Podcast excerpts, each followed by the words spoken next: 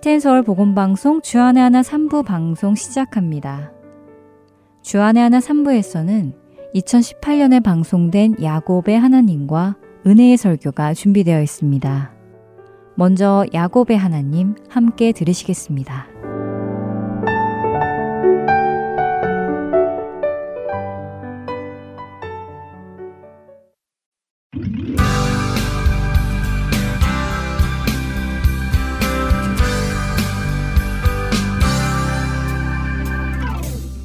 네, 청자 여러분 안녕하세요. 야곱의 하나님 진행의 민경훈입니다. 네, 여러분 안녕하세요. 강승규입니다. 드디어 요셉의 이야기가 시작됐습니다. 네, 창세기의 이야기 중에 그 누구의 이야기보다 자주 거론되는 요셉의 이야기이죠. 네, 요셉의 등장과 함께 왜 요셉이 형들의 미움을 받을 수밖에 없었는지 그 배경을 좀 살펴보았습니다. 네. 특별히 채색 옷이라는 단어가 우리가 생각하던 색색의 옷이 아니라 히브리 원어적으로 보았을 때 왕족들이 입는 소매가 넓고 길게 끌리는 옷이라고 하셨어요. 네, 권세를 상징하는 옷이었죠. 네. 예, 장남 루벤이 라헬의 여종인 빌하와 동침함으로 아들들에게 자신의 위상을 세우려 했다면요. 그의 그러한 도발과 폐륜에 야곱은 요셉에게 권세자의 옷을 입힘으로 요셉이 실제적인 장자인 것을 은연중에 나타낸 것이라고 볼 수 있습니다. 음. 그리고 형들의 악한 행동을 아버지에게 이야기한 요셉의 모습이 고자질을 하는 모습이 아니라 악한 행동에 어려서부터 동참하지 않는 요셉의 성실한 성품과 모습을 어, 보여주고 있다는 것을 말씀드렸죠. 이렇게 형들의 악한 행동에 동참하지 않고 또 열한 번째 아들임에도 아버지의 총애를 받으며 형들 가운데 장자의 위치를 인정받는 요셉을 형들이 미워할 만 했겠다는 생각이 듭니다. 네, 그렇죠.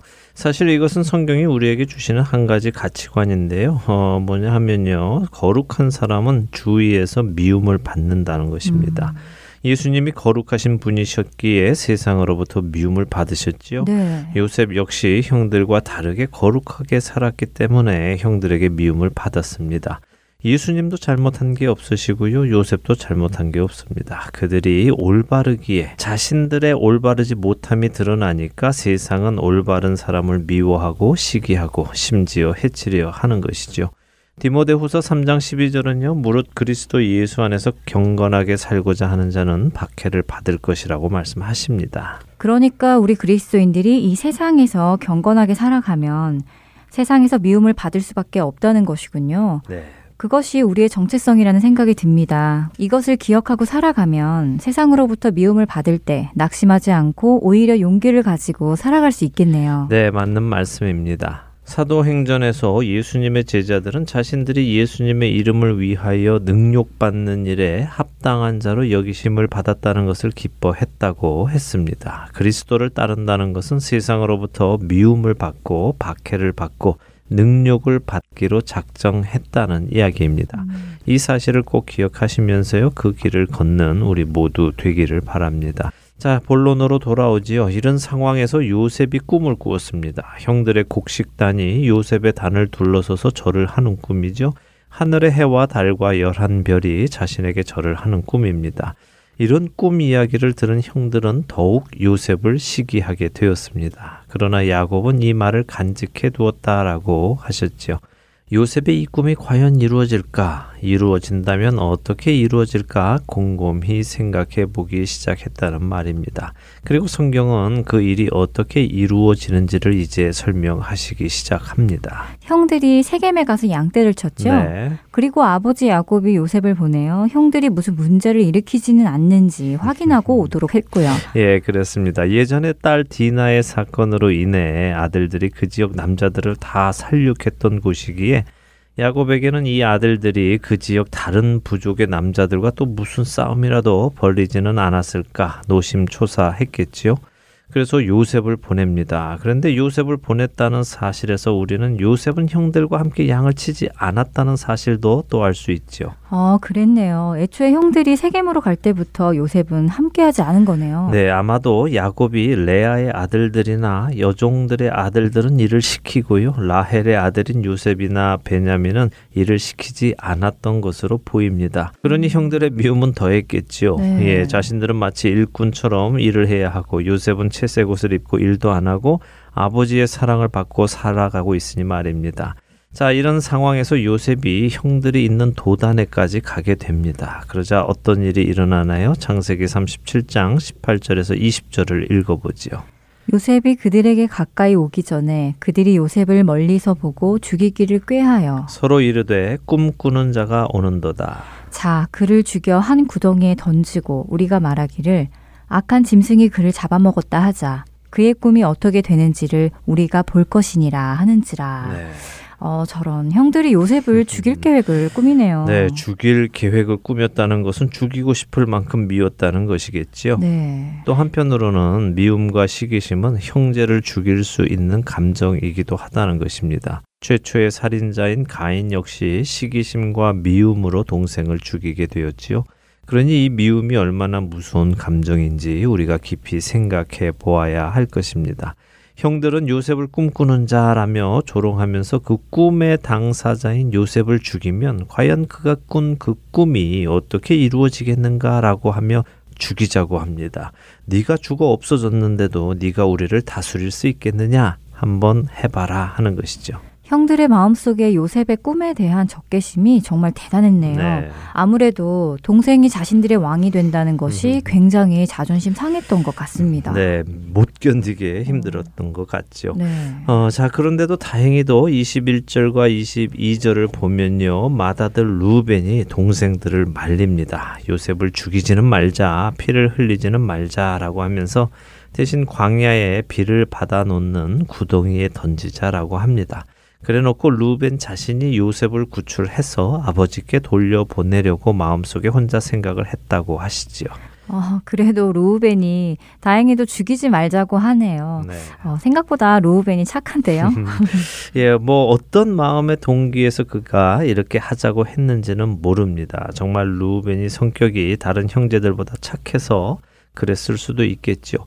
그러나 저는 사실 시기심이 가장 커야 하는 것은 루벤이어야 한다고 생각합니다. 음. 자신이 장자인데 요셉이 장자처럼 되어 있으니까요. 그런 면에서 추측을 해볼 때요. 루벤은 이미 한번 자신 스스로 장자의 자리를 구축하기 위해서 라헬의 여종과 동침함으로 아버지의 미움을 샀지요. 아마도 그 후로 잘못을 깨달아서 이런 일을 벌였을 수도 있고요. 혹은 아버지에게 잃어버린 신용을 다시 회복하기 위해서 아버지가 사랑하는 요셉을 구출하려 했을 수도 있겠습니다. 루벤의 순수한 동기를 비하하려는 것은 아니고요. 왜 그가 굳이 요셉을 살리려 했을까 생각하다 보니 그런 추측을 하게 된 것입니다. 자, 어쨌든 형제들은 루벤의 말대로 요셉이 입고 있는 채색 옷을 벗기고 구덩이에 던졌다고 23절과 24절은 말씀하십니다. 네, 역시 그 채색 옷이 마음에 안 들었던 것이군요. 네, 자신들 위에 있다는 그 상징적인 그 옷을 음. 먼저 벗기고는 자신들보다 밑에 있는 구덩이 아래로 던져 넣 습니다. 그를 내려뜨린 것이죠. 자, 25절에서 27절을 읽어볼까요? 그들이 앉아 음식을 먹다가 눈을 들어본즉 한 무리의 이스마엘 사람들이 길르앗에서 오는데 그 낙타들의 향품과 유향과 몰약을 싣고 애굽으로 내려가는지라. 유다가 자기 형제에게 이르되 우리가 우리 동생을 죽이고 그의 피를 덮어둔들 무엇이 유익할까? 자, 그를 이스마엘 사람들에게 팔고 그에게 우리 손을 대지 말자. 그는 우리의 동생이요 우리의 혈육이니라 하매 그의 형제들이 청종하였더라. 네, 자 동생의 옷을 벗기고 그를 구덩이에 쳐 박아 놓았습니다. 그리고 그들은 둘러 앉아서 밥을 먹고 있죠. 지금 구덩이에 있는 요셉은 무엇을 하고 있었을까요? 그냥 가만히 앉아 있었을까요? 나중에 창세기 42장에 가면 오늘의 일을 회상하는 장면이 있습니다. 그때 요셉이 애걸했다고 표현이 되어 있습니다. 어, 형들에게 살려달라고 애걸한 것이군요. 그렇죠. 형님들 왜 음. 이러세요? 형님들 저 좀 살려주세요 하면서 울며 구걸을 했겠지요. 그 소리를 들으며 밥을 먹던 형제들 마음은 또 어땠을까요? 뭐 잠시 시기심에 눈이 멀어서 동생을 죽이자고까지 했지만 또 그렇게 애걸하는 동생의 목소리를 들으며 이게 뭐 하는 걸까? 우리가 꼭 이렇게까지 해야 하나? 아마 형제들이 밥을 먹으면서도 아무런 대화 없이 먹었을지 모릅니다. 각자의 머릿속에 여러 가지 생각들을 하면서 먹었겠지요. 그런 때에 애굽으로 내려가는 한 무리의 장사꾼들이 보입니다. 그들을 보고 유다가 입을 열죠. 우리가 동생을 죽이고 피를 흘려봐야 그것이 우리에게 무슨 유익이 있겠나. 그냥 그 녀석을 팔자. 우리가 손을 대지는 말자. 어쩌면 형제들이 다 같은 생각을 하고 있었는지도 모르지요. 형제들은 유다의 그 말을 청종했다고 하십니다. 그의 말을 따랐다는 것이죠. 아, 그랬군요.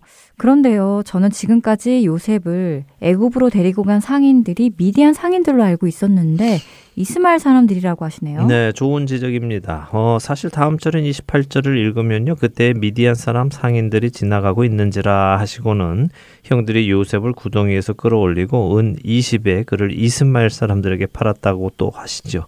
어, 한 구절에 미디안 사람, 이스마엘 사람 둘 다 나옵니다. 음. 그렇다면 미디안 사람이 곧 이스마엘 사람인가 하는 궁금증도 생기는데요. 뭐 많은 해설이 있지만 그 중에서도 미디안 족속은 아브라함의 후처 구두라와의 결혼에서 난 미디안이 시조고요. 이스마엘은 우리 잘 알듯이 아브라함이 하갈에게서 난 아들이죠. 아마도 둘 다 한 아버지에게서 난 형제라고 해서 함께 섞여 살았을 것이다 하는 해설이 가장 맞는 것 같습니다. 어, 미디안 사람들과 이스마엘 사람들도 배다른 형제의 자손들이고 지금 이 야곱의 아들들 역시 배다른 형제의 자손들이네요. 네. 결국 다 아브라함의 자손들이네요. 네, 아브라함의 자손들입니다. 자, 이렇게 동생을 판 형들, 그들의 마음속에는 요셉의 꿈이 이렇게 이루어지지 못하고 끝을 맺게 된다고 생각이 들었을 것입니다. 비록 형제로서 미안하기는 하지만 이렇게 함으로 자신들의 미운 감정을 해결하는 것이죠. 그러나 이것이 오히려 하나님의 관점에서는 요셉을 향한 하나님의 계획이 구체화되어져 가는 것입니다. 그렇네요. 먼 훗날 애굽의 총리에 오르기 위해 애굽으로 들어가게 되는 첫걸음이 시작되는군요. 네. 이렇게 보면 현재의 모습을 보고 함부로 판단할 수 없을 것 같습니다. 지금 요셉의 모습이 많이 힘들고 억울하고 안타깝지만 결국 이 길을 통해 하나님의 계획하심이 이루어져야 하는 것이니까요. 네. 오늘 요셉의 모습을 보고 요셉을 판단해서는 안 되겠다는 생각이 듭니다. 네, 아주 좋은 포인트입니다. 우리는 시선이 멀리 보지를 못합니다. 아주 눈앞에 있는 것만 보고 그것이 좋은가 아닌가 판단하는 실수를 자주 저지르지요. 음. 그래서 우리에게 믿음이 필요한 것입니다. 내가 주님 안에 있다면 오늘 당장 나에게 좋아 보이지 않는 상황이 주어진다 하더라도 그것이 결국에는 나를 향한 하나님의 뜻이 이루어져 가는 길 안에 있는 과정인 것입니다. 그 믿음을 가지면요, 우리의 삶 속에 우리는 평강을 누릴 수 있습니다. 환경이 편안해서 평강한 것이 아니라요, 주님 안에 있기 때문에 세상이 줄 수 없는 평강이 우리 안에 있게 되는 것이죠. 이런 믿음이 우리 안에 굳게 서게 되기를 소원합니다. 자, 29절에서 36절까지를 한 절씩 읽어 보도록 하겠습니다. 네. 루우벤이 돌아와 구덩에 이르러 본즉 거기 요셉이 없는지라 옷을 찢고 아우들에게로 되돌아와서 이르되 아이가 없도다. 나는 어디로 갈까? 그들이 요셉의 옷을 가져다가 순 염소를 죽여 그 옷을 피해 적시고 그의 채색 옷을 보내어 그의 아버지에게로 가지고 가서 이르기를 우리가 이것을 발견하였으니 아버지 아들의 옷인가 보소서 하매. 아버지가 그것을 알아보고 이르되 내 아들의 옷이라 악한 짐승이 그를 잡아먹었도다. 요셉이 분명히 찢겼도다 하고 자기 옷을 찢고 굵은 배로 허리를 묶고 오래도록 그의 아들을 위하여 애통하니 그의 모든 자녀가 위로하되 그가 그 위로를 받지 아니하여 이르되 내가 슬퍼하며 수올로 내려가 아들에게로 가리라 하고 그의 아버지가 그를 위하여 울었더라. 그 미디안 사람들은 그를 애굽에서 바로의 신하 신위 대장 보디발에게 팔았더라. 자, 어찌된 일인지는 모르지만 루벤은 요셉을 장사꾼들에게 팔 때 그 자리에는 없었던 것 같습니다. 어디를 갔다가 왔는데 요셉이 없어진 것을 알았지요. 그리고는 30절에 아우들에게 되돌아왔다라고 표현됩니다. 이 말씀을 가지고 정황을 생각해 보면요. 어, 루벤이 형제들 사이에서 잠시 자리를 비웠다가 몰래 구덩이에 가서 요셉을 꺼내 돌려 보내려고 한 것이죠. 그런데 구덩이에 가보니까 요셉이 없는 겁니다. 그래서 아, 이 녀석들이 요셉을 죽였구나라고 생각하며 자기 옷을 찢지요. 그리고 동생들에게 와서는 이 녀석들 요셉을 죽였구나. 나는 이제 어떻게 하냐? 내가 아버지의 얼굴을 어떻게 보느냐라고 말하는 것입니다. 음, 나는 어디로 갈까 하는 말이 그런 의미였군요. 네, 그렇죠. 아버지 볼 면목이 없으니 내가 집으로 돌아갈 수 없다. 집으로 못 가면 난 어디로 가야 하냐 하는 것입니다. 31절에 아들들이 한 마음이 되어서 요셉의 옷을 가져다가 수점소를 죽여 그 피를 옷에 적십니다. 그리고 야곱에게 그 채색 옷을 보내고는 이 옷이 요셉의 옷인지 확인하라고 하지요. 옷을 확인한 야곱은 그 옷을 알아보고는 요셉이 형들을 찾으러 가다가 중간에서 짐승에게 잡혀 먹힌 것으로 생각을 합니다. 야곱이 자신을 많이 탓했겠어요. 그랬겠죠. 자신이 형제들에게 보고 오라고 시켰는데 음. 그 길을 가다가 그렇게 되었다고 생각하니까 요셉을 보낸 자신을 탓을 많이 했을 것입니다. 그래서 그는 자기 옷을 찢고 굵은 배로 허리를 묶고 오래도록 요셉을 위해 애통했다고 하십니다. 자신이 사랑했던 어머니도 죽고 어머니의 유모 드보라도 죽었습니다. 사랑하는 라헬도 죽었습니다. 그리고 그 사랑했던 라헬의 아들 요셉도 죽었습니다. 음. 그에게는 크나큰 상처가 되었을 것입니다. 그렇기에 그는 이제 자신에게 남은 라헬의 아들 베냐민을 그 누구보다 애지중지하게 되는 것이죠. 정말 베냐민은 어디에도 보내지 않았을 것 같아요. 맞습니다. 요셉을 보냈다가 요셉에게 변이 생겼으니 다시는 안 보내겠지요. 네. 그래서 훗날 아들들이 애굽으로 식량을 구하러 갈 때 베냐민은 보내지 않은 것이고요. 더 후에 요셉이 막내 아들을 데리고 오지 않으면 너희를 첩자로 생각하겠다라고 했을 때 우리 아버지가 막내 아들은 절대 보내지 않을 것입니다라고 음. 말한 이유가 바로 이런 배경에서 나오는 것이죠. 네, 그런 설명을 듣고 생각을 해보니 어, 왜 그랬는지 이해가 더 되네요. 네, 이렇게 요셉을 잃고 슬퍼하는 야곱을 자녀들이 위로합니다. 아들들만 아니라 딸들도 위로한 것이죠. 네. 야곱에게 디나 말고도 다른 딸들이 있다는 사실을 우리가 알게 됩니다. 자, 이렇게 자녀들이 위로를 하는데도 불구하고 야곱은 그 위로를 받기를 거절합니다. 그리고 자신이 스올로 내려가겠다고 하지요. 스올은 죽은 영혼이 가 있는 곳입니다. 유대인들의 문화 속에서 스올은 땅속 깊이 있다고 믿었는데요. 결국 야곱이 내가 죽겠다고 말하는 것입니다. 내가 죽어서 내 아들 요셉이 있는 곳으로 가겠다며 통곡하는 것이죠. 음, 살 낙이 없으니 죽겠다고 말하는 것이네요. 예, 그렇죠. 36절은 요셉을 산 미디안 상인들이 그를 애굽에서 팔았는데 누구에게 팔았느냐? 바로 왕의 친위 대장인 보디발에게 팔았다고 짧게 기록합니다. 그러나 이 구절에서 우리는 이제 앞으로 전개될 요셉의 삶을 미리 짐작하게 되지요. 보디발이라는 이름의 뜻은 라라는 태양신이 주셨다 혹은 태양신의 선물이라는 의미입니다. 그러니까 우상을 섬기는 그 한가운데로 요셉이 들어가게 되는 것입니다. 오늘 창세기 37장을 마치면서 이런 생각이 듭니다. 하나님의 뜻을 이룰 하나님의 사람 요셉, 그가 가지고 있는 꿈을 형제들은 미워했습니다. 그래서 그 꿈이 이루어지지 못하도록 형제들은 그를 팔아버립니다.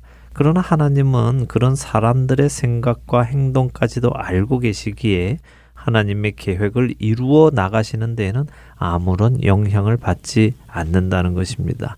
형들이 요셉을 팔았다고 해서 하나님의 계획이 무산되거나 변경되거나 하지 않는다는 것이죠. 그렇네요. 하나님의 계획은 사람들의 행동에 영향을 받지 않고 이미 그런 것까지 다 알고 계시기에 계획하신 그대로 이루어지는 것이군요. 그렇습니다. 이것은 우리를 향한 하나님의 계획에도 동일하게 적용됩니다. 우리가 잘해서 구원받는 것이 아니라 하나님의 은혜로 구원을 받지요. 지금 야곱의 아들들이 잘해서 하나님의 구원이 이루어진 것이 아니죠. 아들들이 잘해서 훗날에 오는 기근을 넘기는 것도 아닙니다. 미리 알고 계획하신 하나님의 섭리 안에서 그들이 그 때를 넘기게 되지요. 우리 역시 마찬가지입니다. 우리가 잘해야 하나님의 뜻이 이루어지는 것은 아닙니다. 우리가 넘어지고 실수하고 한다 하더라도 하나님의 구원의 손길은 여전히 이루어져 갑니다. 그러나 이런 말씀이 우리가 막 살아도 된다는 말씀은 아닙니다. 물론 아니죠. 그렇게 오해하실 분들은 없을 것 같습니다. 네, 그러시기를 바랍니다. 성경은 우리에게 하나님의 구원은 변하지 않는 섭리이니까 우리는 막 살아도 된다라고 하시는 것이 아닙니다. 내가 어떻게 하든 우리를 구원하시니까 우리는 그냥 넉넉고 살자 하는 것이 포인트가 아니라요. 어떠한 상황에서도 하나님의 구원의 섭리는 변하지 않고 방해받지 않고 이루어진다는 사실을 기억하라는 것입니다. 하나님의 뜻은 반드시 이루어진다는 사실을 우리들이 믿어야 한다는 것이죠. 이것을 믿을 때 우리가 이 땅에서 세상에 흔들리지 않고 믿음으로 살아갈 수 있는 것입니다. 제가 늘 드리는 말씀입니다. 구원을 천국 가는 것으로만 생각하는 사람들은요, 우리가 어떻게 살아도 하나님의 뜻이 이루어지니까 막 살아도 된다는 허망한 생각을 하게 되는 것입니다. 그러나 구원을 하나님의 자녀가 되는 것임을 아는 사람은 이 세상에서 주어진 모든 상황에서도 내가 하나님 아버지를 믿고 우리보다 앞서가신 하나님의 독생자 예수 그리스도의 길을 따르려는 결단을 하게 되는 것입니다. 부디 우리 할텐서울 복음방송 애청자 여러분들은 천국 가는 것이 목표가 아니라 천국 가는 사람이 되었기에 하나님의 자녀답게 살아가시려는 것이 목표가 되기를 바랍니다. 네, 아멘입니다. 우리 자신을 올바로 바라보고 믿음 안에서 그 길을 가는 우리 모두 되기 바랍니다. 야곱의 하나님, 오늘 시간 여기에서 마치고요. 저희는 다음 시간에 다시 찾아뵙겠습니다. 네, 다음 주에 뵙겠습니다. 안녕히 계십시오. 안녕히 계세요.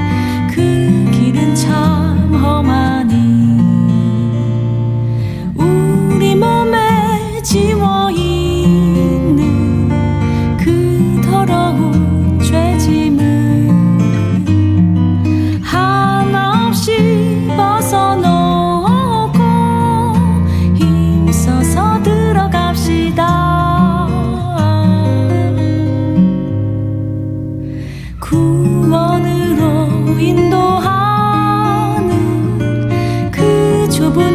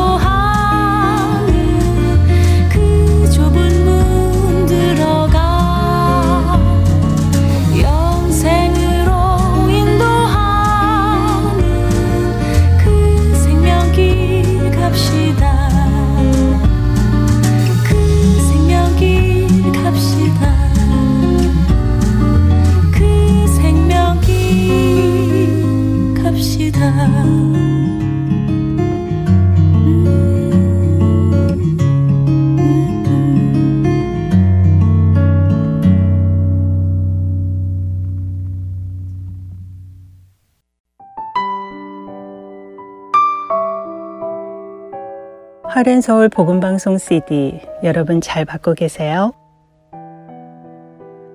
하렌 서울 복음방송 CD는 매주 금요일 이곳 아리조나에서 출발해서 미국 전 지역과 해외로 청취자 여러분들을 찾아갑니다.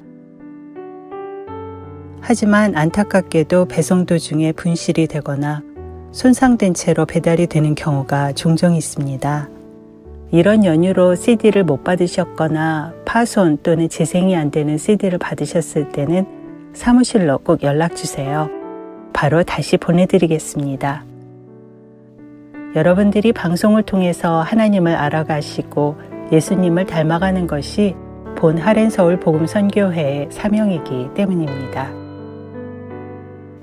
연락 주실 전화번호는 602-866-8999입니다.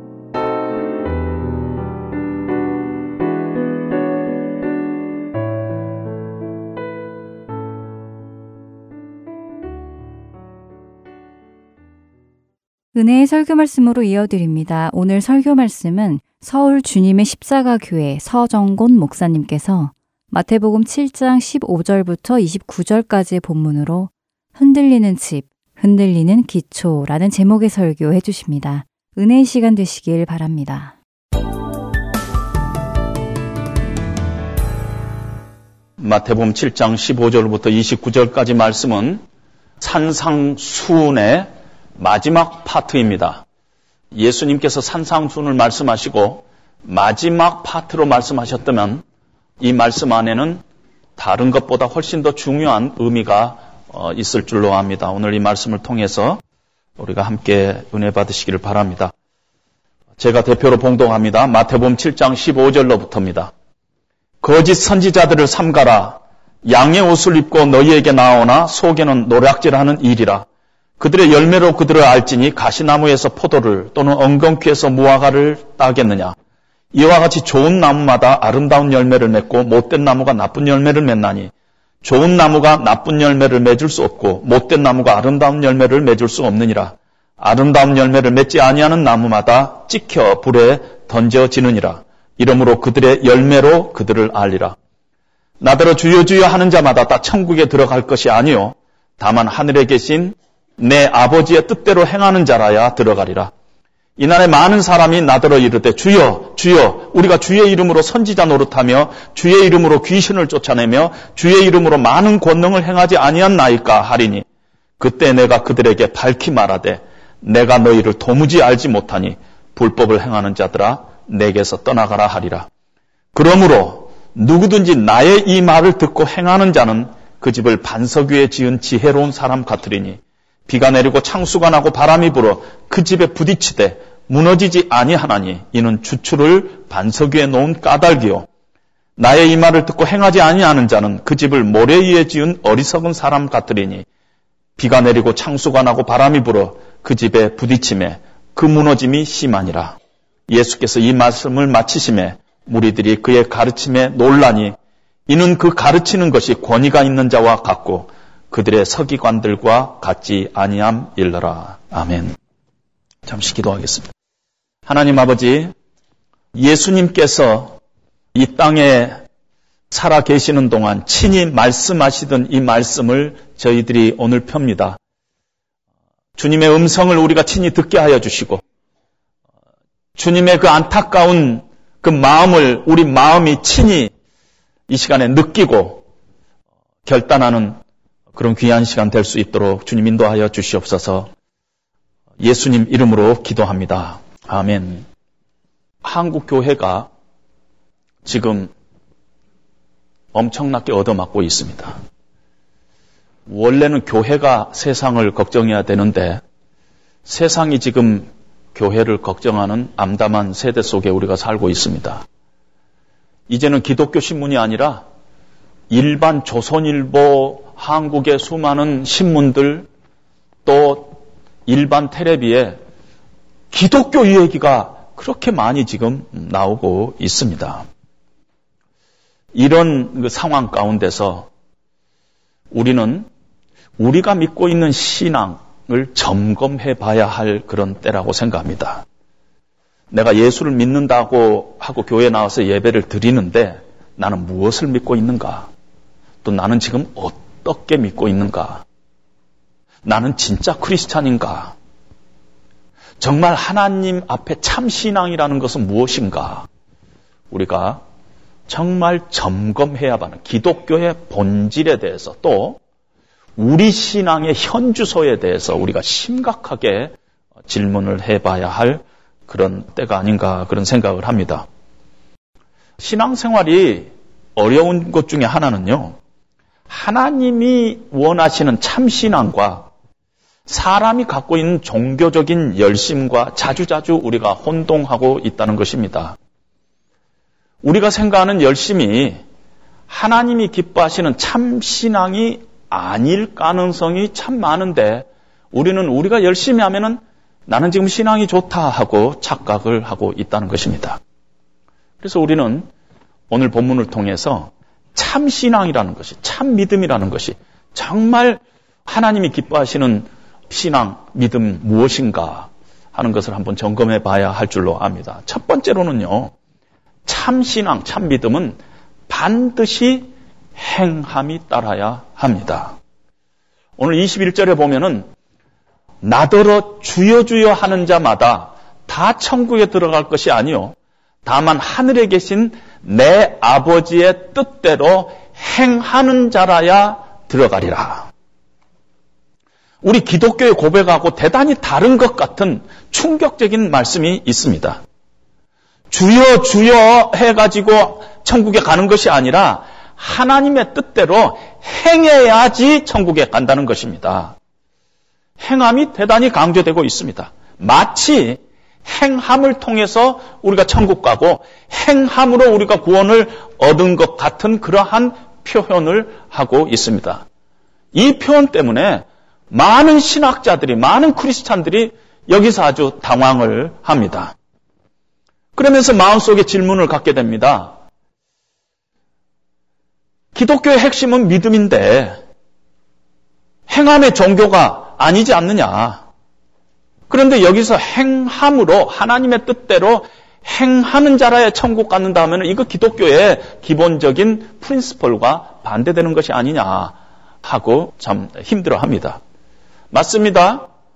우리의 구원은 전적으로 하나님의 은혜로 받습니다. 예수 그리스도를 믿는 믿음으로 우리가 구원을 받은 것이지 우리의 행위를 통해서 우리의 행함을 통해서 우리의 선행을 통해서 우리가 구원받지 않습니다. 율법의 행위로 의롭다 함을 얻을 육체가 이 세상 하나도 없다고 성경이 선포하고 있습니다. 에베소서 2장 8절 9절에 보면은 너희가 그 은혜를 인하여 믿음으로 말미암아 구원을 얻었나니 이것이 너희에게서 난 것이 아니요 하나님의 선물이라 행위에서 난 것이 아니니 누구든지 자랑치 못하게 함이니라. 우리의 구원은 철저하게 하나님의 은혜로 예수 그리스도를 믿는 믿음을 통해서 얻어진다는 얘기입니다. 따라서 기독교는 믿음의 종교다. 이 얘기할 때 그 말이 틀린 말이 아닙니다. 그러나 그 말을 잘못 이해하면 틀린 말입니다. 기독교는 행위에 의지하는 종교가 아니라 하나님의 은혜에 의지하는 종교다 하는 이 말 속에는 기독교의 행위가 없다는 뜻이 아니라는 것입니다. 오늘 에베소서 2장 8절 9절 이후에 2장 10절에는 하나님께서 이렇게 얘기합니다. 우리는 그의 만드신 바라 그리스도 예수 안에서 선한 일을 위하여 지으심을 받는 자니 이 일은 하나님이 전에 예비하사 우리로 그 가운데서 행하게 하려 함이니라. 하나님께서 우리를 은혜로 구원하신 목적이 그리스도 예수 안에서 선한 일을 행하게 하려는 것이 하나님의 목적이라는 것입니다. 우리가 행함으로 우리의 공로로 우리가 구원을 받는 것이 아니에요. 전적인 하나님의 은혜로 구원을 받지만은 구원받은 자는 반드시 필연적으로 순종의 행함의 열매가 맺힌다는 것입니다. 우리가 하나님을 믿을 때 그냥 공부해서 믿은 게 아니에요. 우리가 하나님을 믿는다 하는 것은 그 믿을 때 성령 하나님께서 우리 안에 내주하시면서 우리를 하나님의 자녀로 인치면서 영적으로 우리가 다시 태어나는 놀라운 사건이 그 비밀로 그 안에 숨어 있습니다. 내 인생 가운데 하나님이 들어오고 내 인생 가운데 예수님이 새롭게 들어오고 새로운 하나님의 나라에 대해서 열리면서 그 가치관을 따라서 이제는 하나님 앞으로 나아가는 그러한 놀라운 일이 우리가 하나님의 은혜로 구원받을 때 생기는 것입니다. 우리 안에 성령께서 내주하시면서 성령께서 우리를 통해서 일을 하십니다. 그 일이 성화예요. 그래서 예수 믿는 사람은, 진짜 예수 믿는 사람은 반드시 그 안에 성령님께서 내주하시기 때문에 성화가 일어나는 것이에요. 믿음의 행위가 반드시 일어나는 것입니다. 어린아이가 태어나면은 처음에는 아무것도 못한 것 같지만은 조금 지나면은 손 움직이고 발 움직이고 조금 지나면 기어다니고 좀 지나면 서서 띄우뚱띄우나 그 다음에 뛰어다니고 다 그런 것 같이 영적으로 태어나면은 반드시 움직이게 돼 있어요. 그래서 내가 구원을 받았느냐, 진짜냐, 가짜냐의 하나의 테스트는 뭐냐면요. 내 안에 정말 믿음의 행위가 내 삶 가운데 있느냐. 만약에 내가 예수 믿고도 계속 계획적으로 악을 도모한다든지 정말 거짓말을 밥 먹듯이 한다든지 전혀 예수 믿는 이 표시가 안 난다면은 거의 가짜일 가능성이 많아요. 교회만 다니지만은 가짜예요. 그것이 성경이 얘기하고 있는 것입니다. 우리가 믿음으로 구원을 얻지만은 우리 기독교가 믿음의 종교지만은 믿음이라는 것은 뭐냐면은 하나님의 은혜 감동에서 나오는 행위예요. 믿음은 하나님의 뜻을 향해서 걸어가는 것이에요. 어떤 행동이에요. 믿음은 하나님의 말씀을 그 내용으로 그 말씀에 순종해 가는 행동이에요. 믿습니다 하면서 가만히 있는 것은 믿음이 아니라는 것이에요. 그런 의미에서 믿음은 뭐 뜨겁다, 뭐 차갑다, 그런 것도 아니라는 것입니다. 믿음은 세상과 다른 하나님의 뜻을 따라 하나님의 뜻을 향해서 계속 움직이는 것이에요. 그래서 믿음은 동사예요. 히브리서 11장에 보면은 믿음장이 나오는데 믿음으로 아벨은 가인보다 더 나은 제사를 하나님 앞에 드렸고 믿음으로 노아는 방주를 예비했고 믿음으로 아브라함은 부르실 때에 순종했고 믿음으로 모세는 바로의 공주의 아들이라 칭함을 거절하고 애굽을 떠났고 믿음으로 기생 나분 정탑분을 영접했다. 다 액션 동사를 쓰고 있습니다. 믿음은 행동이에요. 우리 안에서 행하시는 성령님의 힘이 바로 믿음입니다. 그래서 우리가 믿음으로 구원받은 자들은 반드시 그 안에 행동하는 힘이 있다는 것입니다.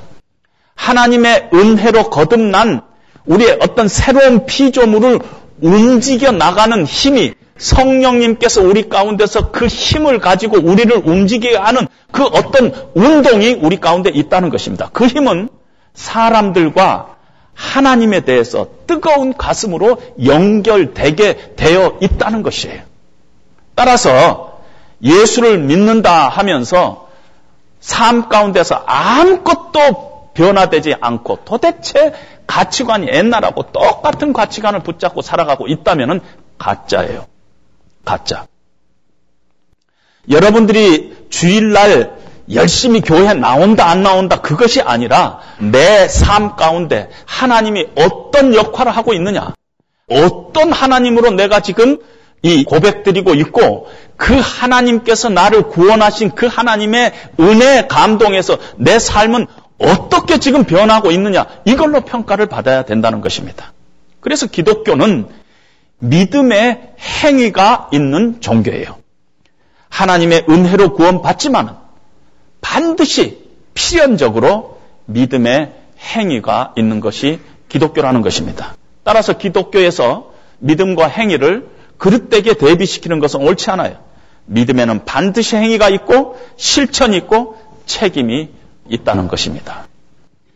우리는 순종했기 때문에 천국에 들어가는 것이 아니에요. 그러나 순종이 없는 자는 천국에 들어갈 수 없다는 것도 진리라는 것입니다.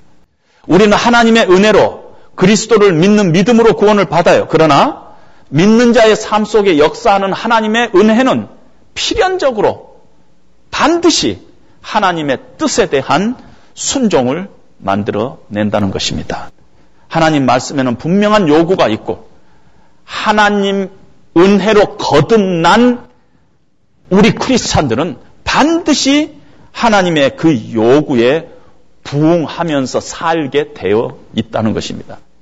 그래서 믿음에는 믿음은 행동이고 믿음은 반드시 열매로 나타나고 기독교는 결코 말로 믿습니다로 끝나는 것이 아니라 반드시 은혜 받은 그 은혜를 통해서 그 믿음이 역사하는 그 행위가 따르게 돼 있다는 것입니다.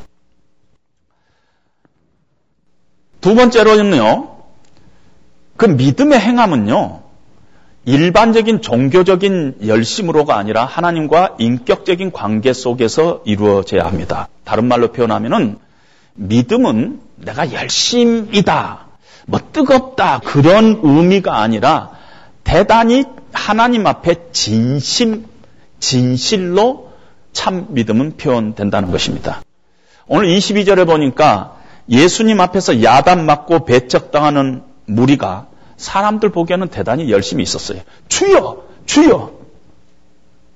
우리가 주의 이름으로 선지자 노릇하고 주의 이름으로 귀신 쫓아내고 주의 이름으로 많은 권능을 행하지 아니하나이까. 대단하지 않습니까? 주의 이름으로 큰 권능을 행하고 주의 이름으로 선지자 노릇하고 주의 이름으로 귀신 쫓아내고 그런데 문제는 예수님께서 나 너 모른다는 거예요. 나너 모른다는 거예요. 주님께서 그것을 보지 않는 거예요. 뭐 내 이름으로 뭐 하고 그게 보이지 않고 나너 모른다는 거예요. 나너 모른다. 이러면 얼마나 억울하겠어요. 이렇게 될 줄 자기 자신도 몰랐던 거예요. 엄청난 착각하고 지금 예수님 앞에 서는 것입니다. 왜 예수님께서 내가 너를 모른다고 하느냐면요. 그 사람들이 열심히 없어서가 아닙니다. 하나님 뜻에 대한 순종의 고민이 없었어요. 오늘 이 말씀하고 같은 병행에 누가복음 6장 46절이 있는데 거기에 보면 너희는 나를 불러 주여 주여 하면서도 어찌하여 내가 말하는 것을 행하지 아니하느냐. 하나님께서 말씀하시고 우리의 마음 속에서 성령으로 우리에게 이 말씀하시고 행하도록 하는 그것이 있는데 그거하고는 관심이 없다는 것이에요. 그거 관심이 없어요. 다른 면에서 열심은 있는데 그건 하나님께서 원하시는 것이 아니라는 것입니다. 다른 데서 신앙생활하고 있다는 것입니다. 참 신앙이라는 것은 어떤 신앙적인 열심과 환상 속에 빠져들어가는 것이 아니에요. 그냥 뭐 이렇게 공중에 붕 떠가지고 할렐루야 할렐루야 하면서 가는 것이 아니라는 것입니다. 신앙생활에서 가장 큰 시험은 바로 이 종교적인 열심과 일 때문에 육체적인 열매를 우리가 맺고 있다는 사실이에요. 그래서 때때로 신앙을 열심히 하는 사람들 가운데 본질적으로 문제가 있는 사람들이 있잖아요. 제가 옛날에 아시는 목사님, 명함에다가 40일 금식 기도 뭐 3회. 그래서 뭐 어쩌라는 거예요. 본질적인 문제를 안고 있어요. 40일 금식 3회가 나쁜 게 아니라 그것을 신앙의 중요한 덕목으로 내세우고 있다는 사실이 잘못된 거라는 것입니다. 신앙생활은 종교적인 행위에 있지 않아요. 하나님의 은혜에 감동한 사람들이 그 은혜에 감동해서 성령께서 그 안에서 일하시는 그 일에 동역하고 있는 사람들이 진정한 신앙인이라는 것이에요. 그래서 반드시 열매가 맺히는데 어떤 열매가 맺히냐면 성령의 열매가 맺히게 돼 있어요. 우리 안에서 행하시는 이는 하나님이시기 때문에 육체의 열매가 맺히는 것이 아니라 성령의 열매가 맺히는데 그 성령의 열매는 대단히 본질적이고 대단히 내면적이고 대단히 관계적이에요.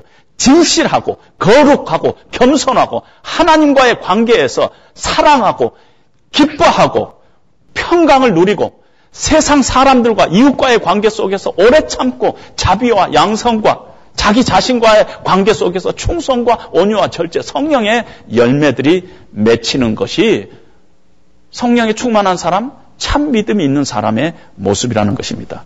그래서 신앙생활의 연륜이 깊어질수록 능력이 생기는 것이 아니라 인격이 변화되는 것이에요. 신앙생활은 교회 생활이 아니에요. 그러니까 자꾸 신앙생활 오래 할수록 눈꼬리가 올라가고 그건 잘못된 것이에요. 점점, 점점 더 겸손해져야 하는 것입니다.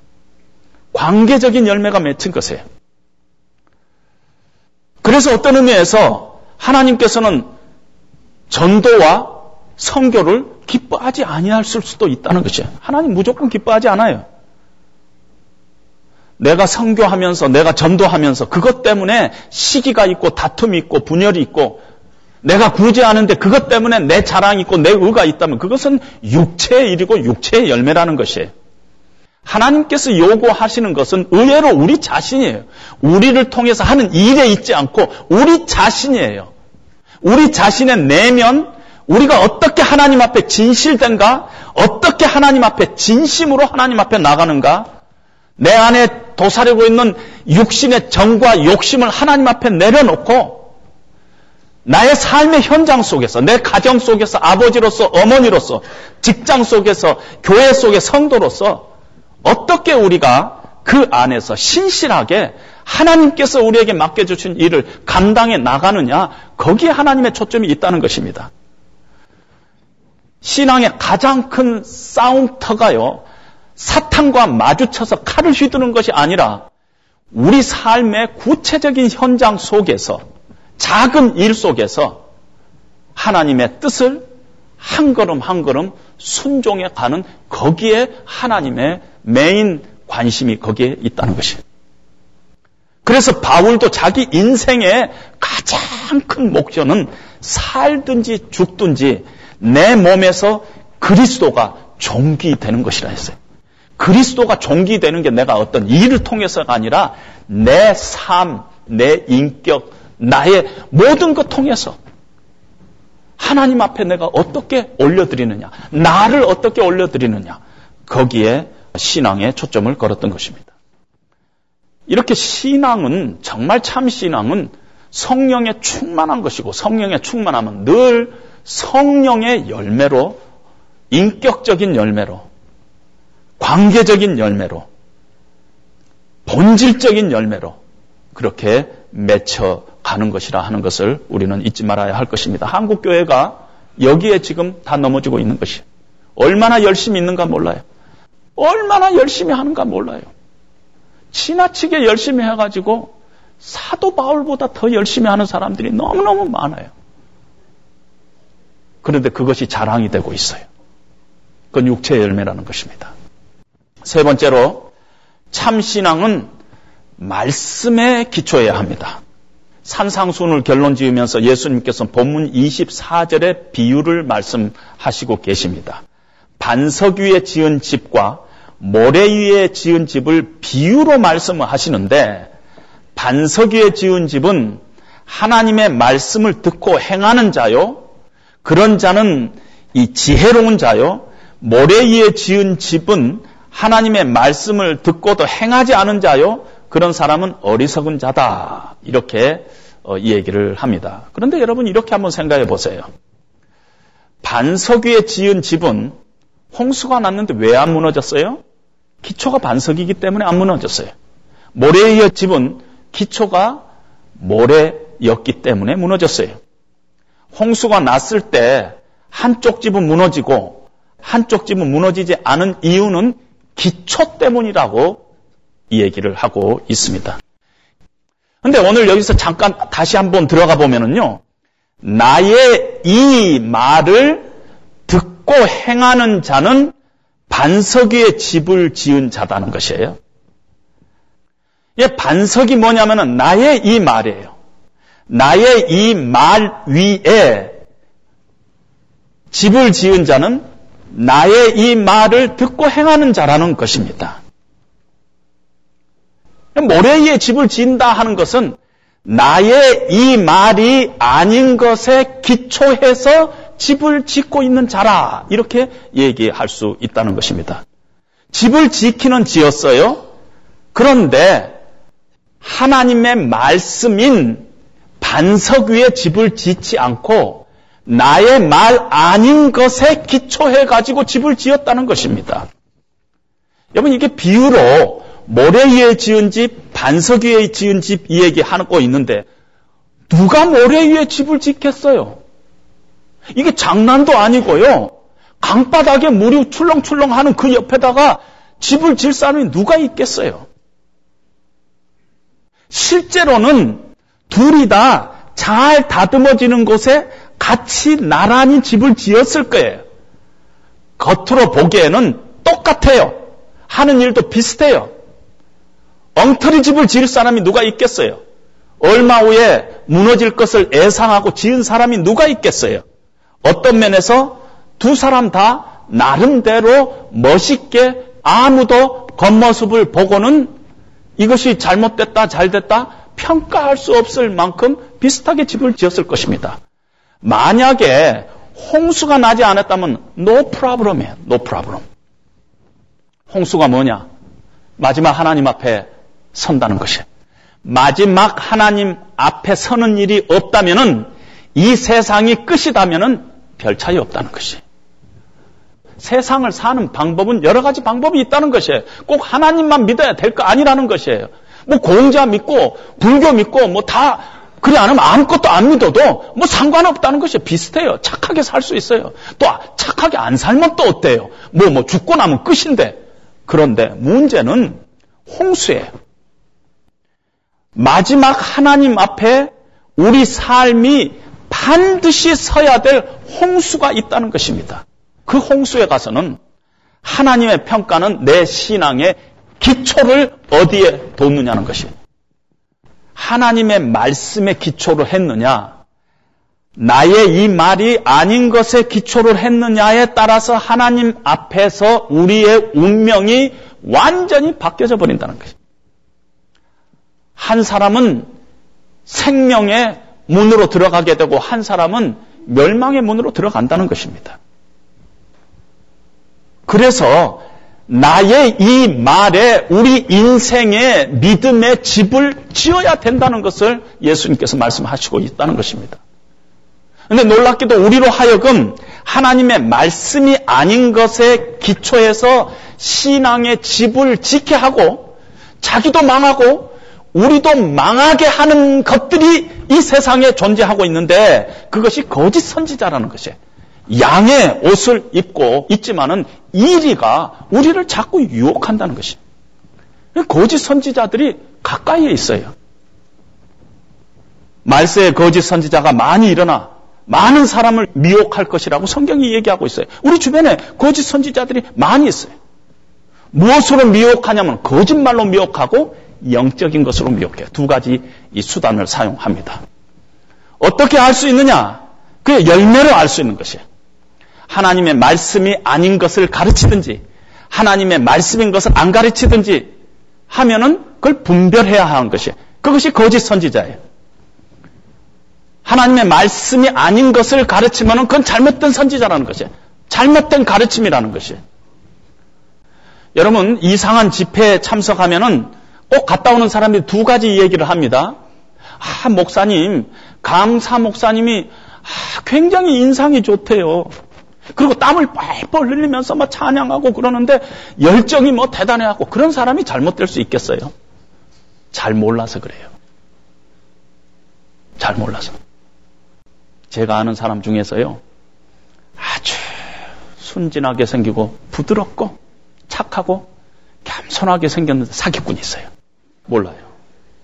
속을 보아야 하는 것이 속은 노락질하는 일이기 때문에 속을 보라는 것은 내면을 보라는 거가 아니에요.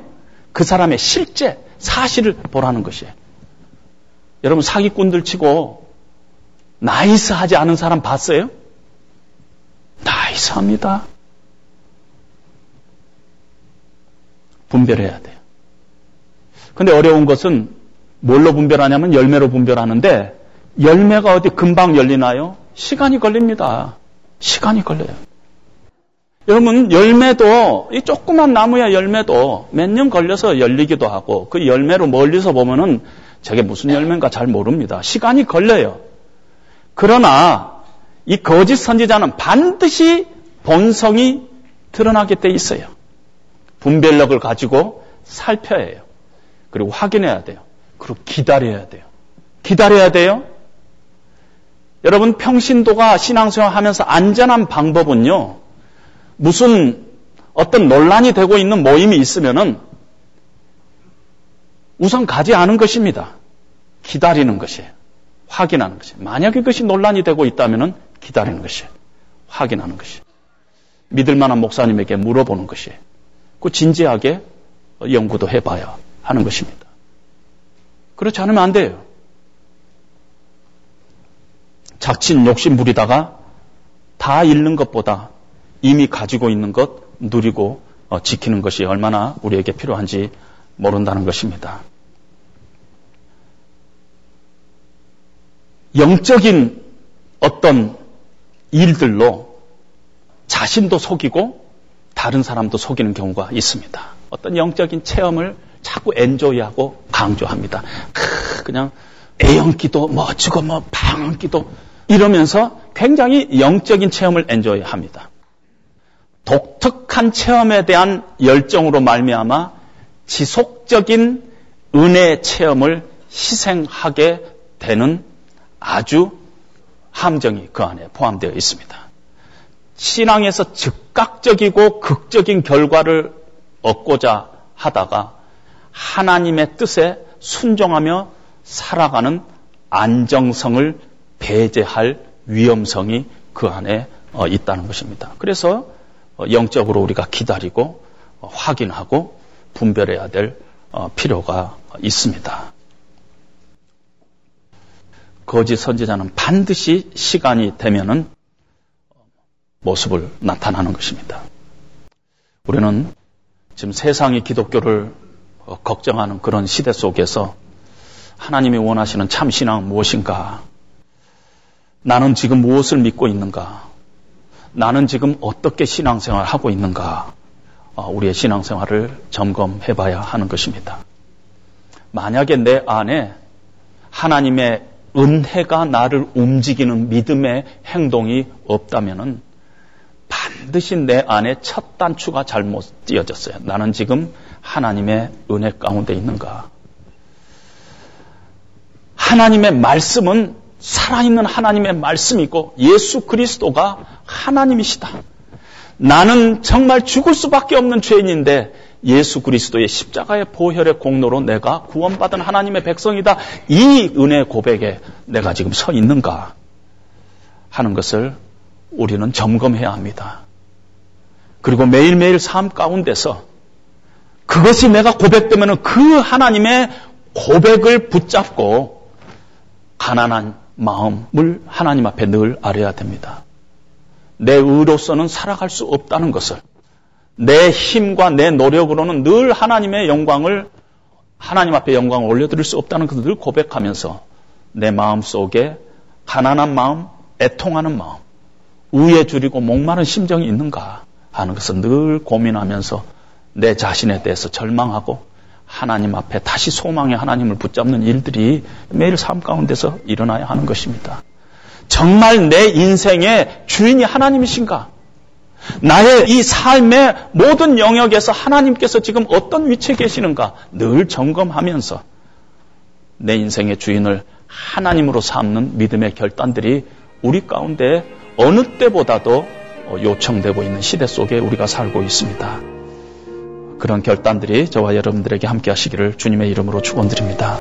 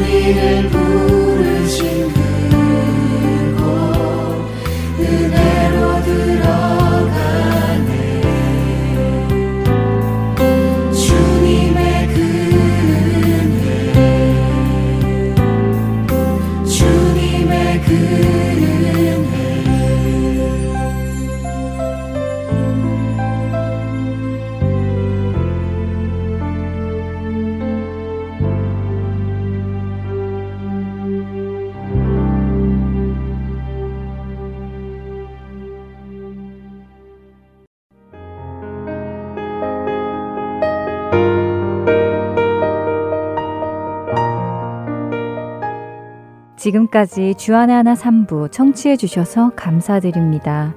다른 방송들을 더 듣고 싶으신 분들은 홈페이지 www.할테인서울.org에서 특별 방송을 클릭하시면 들으실 수 있습니다.